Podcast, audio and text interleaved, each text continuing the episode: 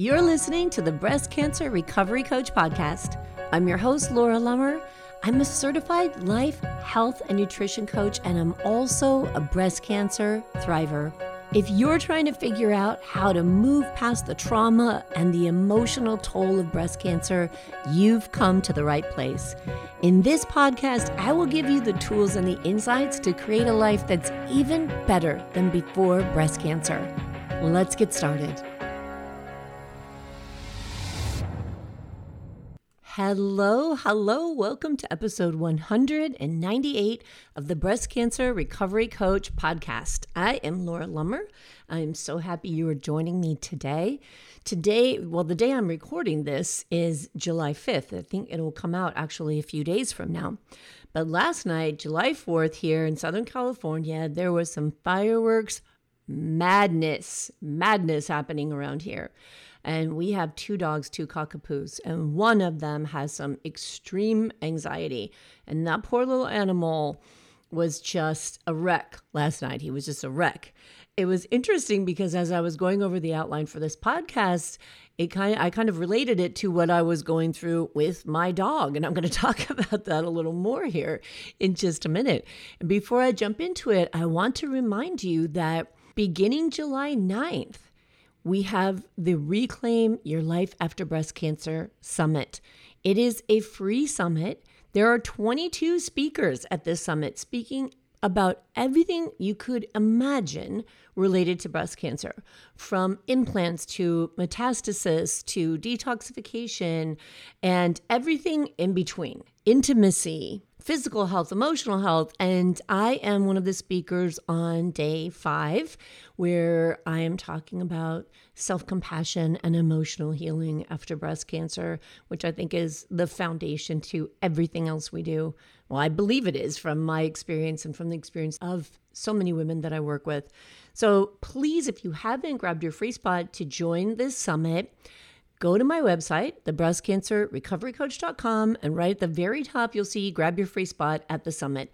Enroll in that, you'll get a chance to see all of these videos, pick the ones that resonate the most with you, get some good information. The more information you have, the better, in my opinion, because you can take that information and check in with yourself and see what resonates with you. What makes sense for you? What can you implement in your life that helps you feel the way you want to feel as if you are supporting your wellness and your joy? So please check that out, thebreastcancerrecoverycoach.com.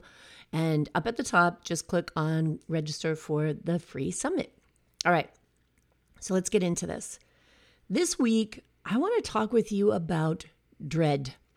I have to tell you that recently I've been going through my own experience of processing dread, and it's been pretty fascinating.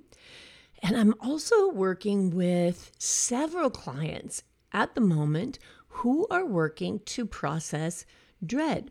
And the other night we went out with some friends, and one of my friends is suffering horribly horribly and it breaks my heart. And i broke you know the cardinal rule of coaching don't coach unsolicited but i couldn't take seeing her in so much pain. And so i did try to offer some insights but i could see there was still a lot there because it's a process. Any of these kinds of things are a process when we're trying to let go of negative emotions. But i started to think okay dread what is this about? Why do we dread things? And then I wondered is dread the same as anxiety? How are these two different from each other? And so I looked it up and I want to share with you the definition of dread because I think it is so freaking powerful. And the fact that when I looked up anxiety, to be clear, that anxiety includes feelings of dread. So that's interesting, right? So let's take a look at what dread actually is. I found this article called A Sense of Dread on Counseling Directory, which I'll put a link to in the show notes for this episode. But I thought that the way it described dread was so powerful and so spot on that I want to share it with you here. It says that dread may be described as a sense of impending doom, an oppressive and overwhelming force sucking the joy out of life and smothering your enthusiasm for new experiences. Dread may include being constantly on edge, imagining worst case scenario and screenplaying moments of imminent catastrophe in your head. You begin to see it everywhere you look. For example, in anticipating events or conflict with other people. You can find it even in the most insignificant situations.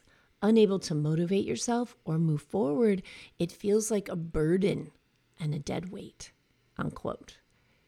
So, my favorite part of that definition, because this is the part that really stuck out to me, is that it's an overwhelming force sucking the joy out of life and smothering your enthusiasm for new experiences.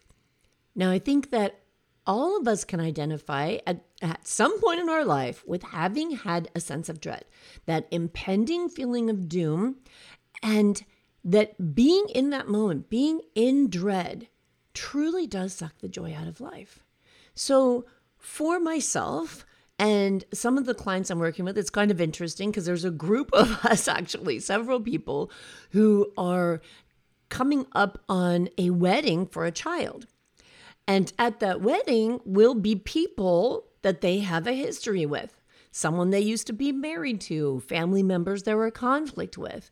And so now, which is anywhere from months to a couple of years before the wedding, they're already in dread. So I want to talk about why this is so significant.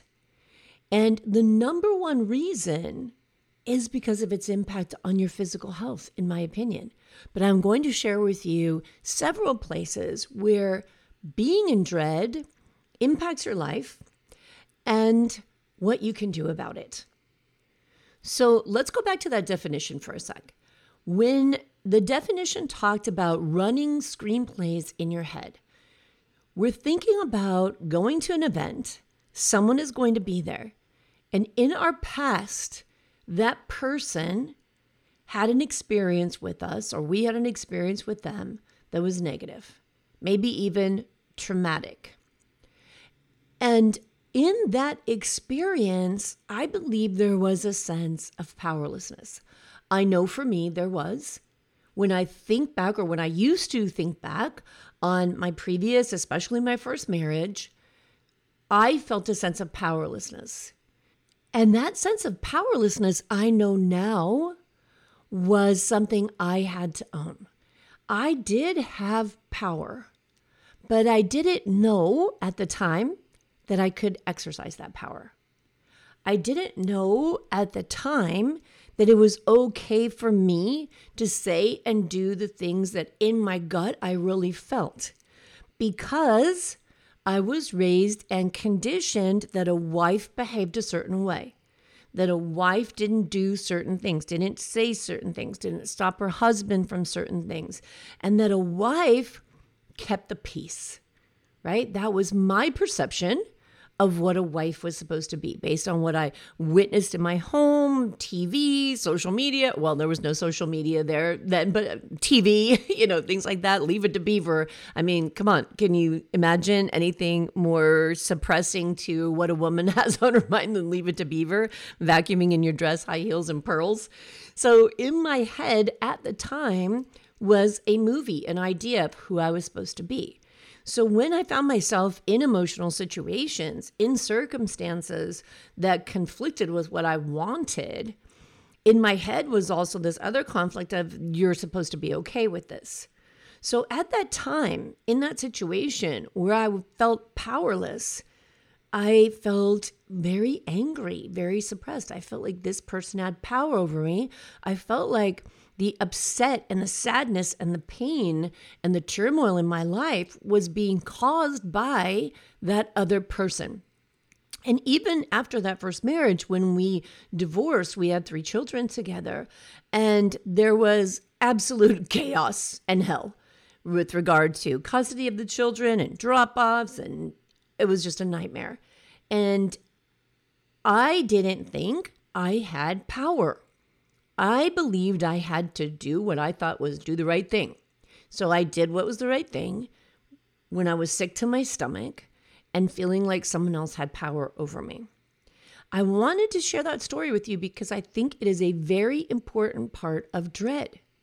Once I was able to look back many years later and see, oh, I could have said something. I could have behaved differently. I could have stood up. I was within all of my rights to do exactly what my gut was telling me I wanted and needed to do. But my belief systems and my conditioned thoughts at the time stopped me. So I didn't set up the boundaries that I desperately needed. Fast forward decades later, the idea of having to see that person brings back the memory of all the suffering that at that time I believed was created by that person. Now, it does not change the fact of what that person did. It does not change the fact of their behaviors or the circumstances of their behaviors. But when I stop and realize I did have power, I just didn't know it, that helps me see I have power now. I have a lot of power now because I know that no one else can make me feel something that I choose not to feel. No one else can get into my mind and create negative or painful feelings. It is only me and my mind, if I let it go there, that creates pain for me. Now, it's taken decades of work to understand that, but I want to share it with you because it is key to these things where we experience dread because we have power. Looking forward to a situation where there may be former spouses, where there may be former in laws, where there may be people you had conflict with, doesn't have to be miserable. And in that definition, where I said the definition of dread is that it sucks the joy out of life and that you don't until you don't get to have excitement anticipating events. Let's think about this. When your mind is fixated on one person, what that person did to you in the past, and you're about to go into a very special event, you want to be there, right? Because choice number one, option number one is don't go.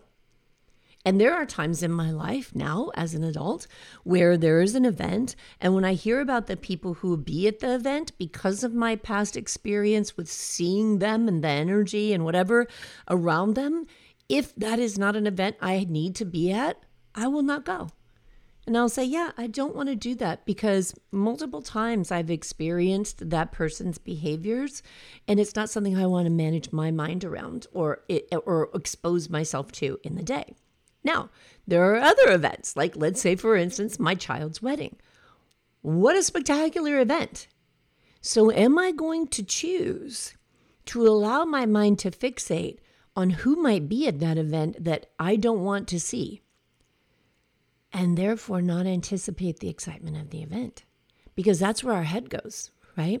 Our head goes straight to, oh my God, he's going to be there. Oh my God, she's going to be there. Ugh. And then we start remembering she did this, he did that, he said this, he said that. Ooh, and then we get angry. And then we get frustrated. And then we get scared, maybe, right? We put ourselves in this position. We create dread in our mind. We're completely absent of the excitement over the event itself. And as I said earlier, we're impacting our physical health. Because I know for a fact that when my mind goes there, when my mind goes to someone who's going to be there, who I don't want to see, and the feeling, any feeling of powerlessness comes up, what if they say this? What if they say that? Well, what if they do? If we're concerned about other people's behavior, once again, we're giving up our power. What do you want to do? How do you want to show up at an event? How do you want to experience the event? What is exciting for you about that event?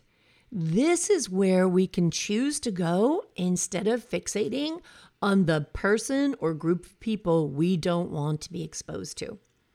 So, choice number one is we can not go. Choice number two is we can make a decision about how we want to show up. Now, once you've decided how you want to show up, those feelings of dread aren't necessarily going to go away. And if you allow them to continue, if you allow your mind to go running off with them, what your mind will do, because that's it's automatic, that's its go to, it's our negativity bias. In the book, The Power of Bad, which is phenomenal, and I'll put a link to that in the show notes here as well, there's a quote where it talks about how bad things, negative things, when you feel them in your gut, right? So you think, I'm going to go here. I dread it. Like I'm sick in my gut that bad things are more powerful to us viscerally in our gut. And to properly weigh the good against the bad, it's mandatory that we engage our rational mind. There's some fascinating research in that book, and it's all about how we perceive bad things and what we can do about it. So I thought that was particularly important, especially for this topic, because you think about it, somebody's going to be there. Oh my God, there goes your gut. And that's an automatic response. Then your gut kicks in, the mind body connection kicks in, and the mind starts going, oh, geez, yeah, all this, all this is going to happen. This is going to go wrong. So it's critical for us to realize that in that moment, to be aware, to catch ourselves, and engage our rational mind, our prefrontal cortex, recognize what's happening, say, oh, look it, this is what I'm doing to myself. And I feel nauseous and I feel like I can't breathe and my throat is constricted and I'm shaking and now I'm sweating and now I can't do I can't do it. I can't do it. I can't go. Think about the power that you are giving up when you're in that place. If you let your mind run way on its own. Now, I said at the beginning of this show that what I experienced last night with my dog reminded me of what I was going to talk about in the podcast. And that's because when we go to that sense of dread and we're stuck there, when we are in dread about an upcoming event for a week, for a month, for a year, for a year and a half, it impacts the relationships around us because we talk about it. We bring it up. We say, oh God, oh, that person's going to be there. Ugh, oh my God, I can't stand it. And the people around us see that and feel that energy from us. So it does have an impact. And I kind of liken it to when we're kids and you have that friend, and that friend just has horrible taste in boyfriends, and her boyfriend is a jerk, and she keeps telling you what a jerk her boyfriend is, but she never does anything about it until finally one day you're like, listen, either break up with the guy or shut up about it, right? Do something. Well, when we're in dread, we can kind of get stuck in that neutral gear, that gear of I'm not moving forward, I'm not moving back, I'm just stuck here. Dreading this thing that's coming, fixating on this thing that's coming, talking about this thing that's coming, but not engaging my rational mind, not reaching out for the social support, perhaps that's needed to move beyond it. So it impacts you, it impacts your health, and it impacts the relationships of everyone around you, your relationship. So think about this again. Here's the person you're dreading. They no longer have any power over you. You always get to decide how you're going to show up. You always get to decide how you will experience something, the event, or whatever it is. And you can do the work ahead of time to plan for that, to manage your mind around it, get coaching, get therapy, get support, whatever it takes. But you do have power. But now, not only is that event going to be miserable if you stay in dread, because you are going to be watching, you're going to get to that event, you're going to be watching that person. Watch, watch. They're going to do it. They're going to say it. What a jerk. I, I know it. I know that person's going to do it. Oh, look, she wears that dress and barely covers her nipples. You're going to watch. You're going to check it out, right? Think about the joy you're missing. Think about all the misery you brought on yourself leading up to an event. And sometimes this doesn't even have to be a special event. This can be a day to day occasion. This can be my boss, my colleague, my coworker, my mom, it can my husband, my kid. It can be anyone. When we are in dread, we even show up differently. If it's on a day to day basis, and I can remember this very clearly. My oldest son, he's 40 now, but when he was a teenager, it was it was a very difficult, dark time. And I can remember driving home from work, pulling up into the driveway, and just dreading going in the house and just thinking, what is it going to be tonight? When I look back on that, of course, I didn't know any different then because I thought my emotions were connected to his behavior. But I think about now that I showed up differently. I was a different mom going into the house expecting my child to do something bad, right? I was already on the defense going in. So that kind of shuts down a lot of opportunity and possibility for something good to happen, right? Are we open to something positive when we are so locked into dread and so locked into the story of how miserable something's going to be?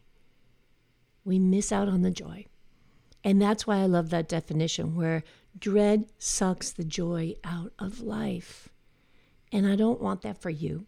I don't want that for me when I realized, oh God, right there's my brain went right there, right? When I heard wedding, of course, I was thrilled and all this. And after it sunk in, I was like, ah, geez, oh man, now I'm going to have to deal with this, right? And that's where I started my work because I don't want that feeling. I want to be in joy. So another thing when especially when it's a day-to-day feeling of dread, if it's someone that's in your home or someone you have to deal with on a regular basis, it's really important to look at what you're expecting. And if you can't get to that place where you feel like you can expect something different, get some support. There there's lots of support out there. There are ways to help, to coach. There are therapies. There are things you can do to actually redirect your attention. Because remember, where attention goes, energy increases. So if attention is going to dread, if attention is going to this is going to be awful, oh my God, I know that person's going to do something stupid. What if they try to talk to me? What if they say this to me? Think about how that energy builds inside of you and how it consumes everything else. If you're a Harry Potter fan, it's like a Dementor. It just comes in and it just takes over everything. And you, my friend, miss out on the joy. You miss out on the possibility for positivity. You miss out on the potential for something more. And that is not where you want to go. We didn't come this far. We didn't work this hard to live. We don't go through every day trying to support ourselves and live with joy to let our minds take us to that place where we ourselves suck the joy out of our life. So I hope you, someone out there needed to hear that. I really feel like I'm experiencing it in, with so many people around me right now that is something that needed to be talked about. And if you resonate with that and you want help with that, please come and join me. Go to the breastcancerrecoverycoach.com. Join me in the Better Than Before Breast Cancer Life Coaching membership because this is the stuff we dig into. How do you manage your thought? How do you redirect your intention when you are in these places and these strong emotions and it's actually making you physically and emotionally ill? You have the power here. And you have the power to get support for yourself. When you hear something and you know, yeah, I need that. I need to work on this. Don't do this to yourself that I see so many people do. I should just be able to do that on my own. If you should just be able to do that on your own, well, I wouldn't be a coach and many people wouldn't be therapists, and this wouldn't be an issue, right? Sometimes we need a little more support because this doesn't happen overnight. It doesn't happen easily. Like it takes attention, it takes work, and it takes being very deliberate when you see that something like this is a problem for you, is creating a problem in your life. It takes deliberate intention, not just, I'm just going to think about something else and make it go away. It doesn't go away, it gets stuffed down in your body. And that's what I'm talking about when I say it makes you sick. All right. Well, my friends, I hope that you will grab your free seat for the Reclaim Your Life After Breast Cancer Summit. I really believe you'll get some good information out of that. And I hope that you come and join me in the Better Than Before Breast Cancer Life Coaching membership because I think you'll get a tremendous amount of value. Well, I know you will. you'll get a tremendous amount of value out of it. All right, I'll talk to you again next week. And until then, please be good to yourself and expect things to be good for you. Take care. You've put your courage to the test, laid all your doubts to rest. Your mind is clearer than before. Your heart is full and wanting more. Your future's at the door. Give it all you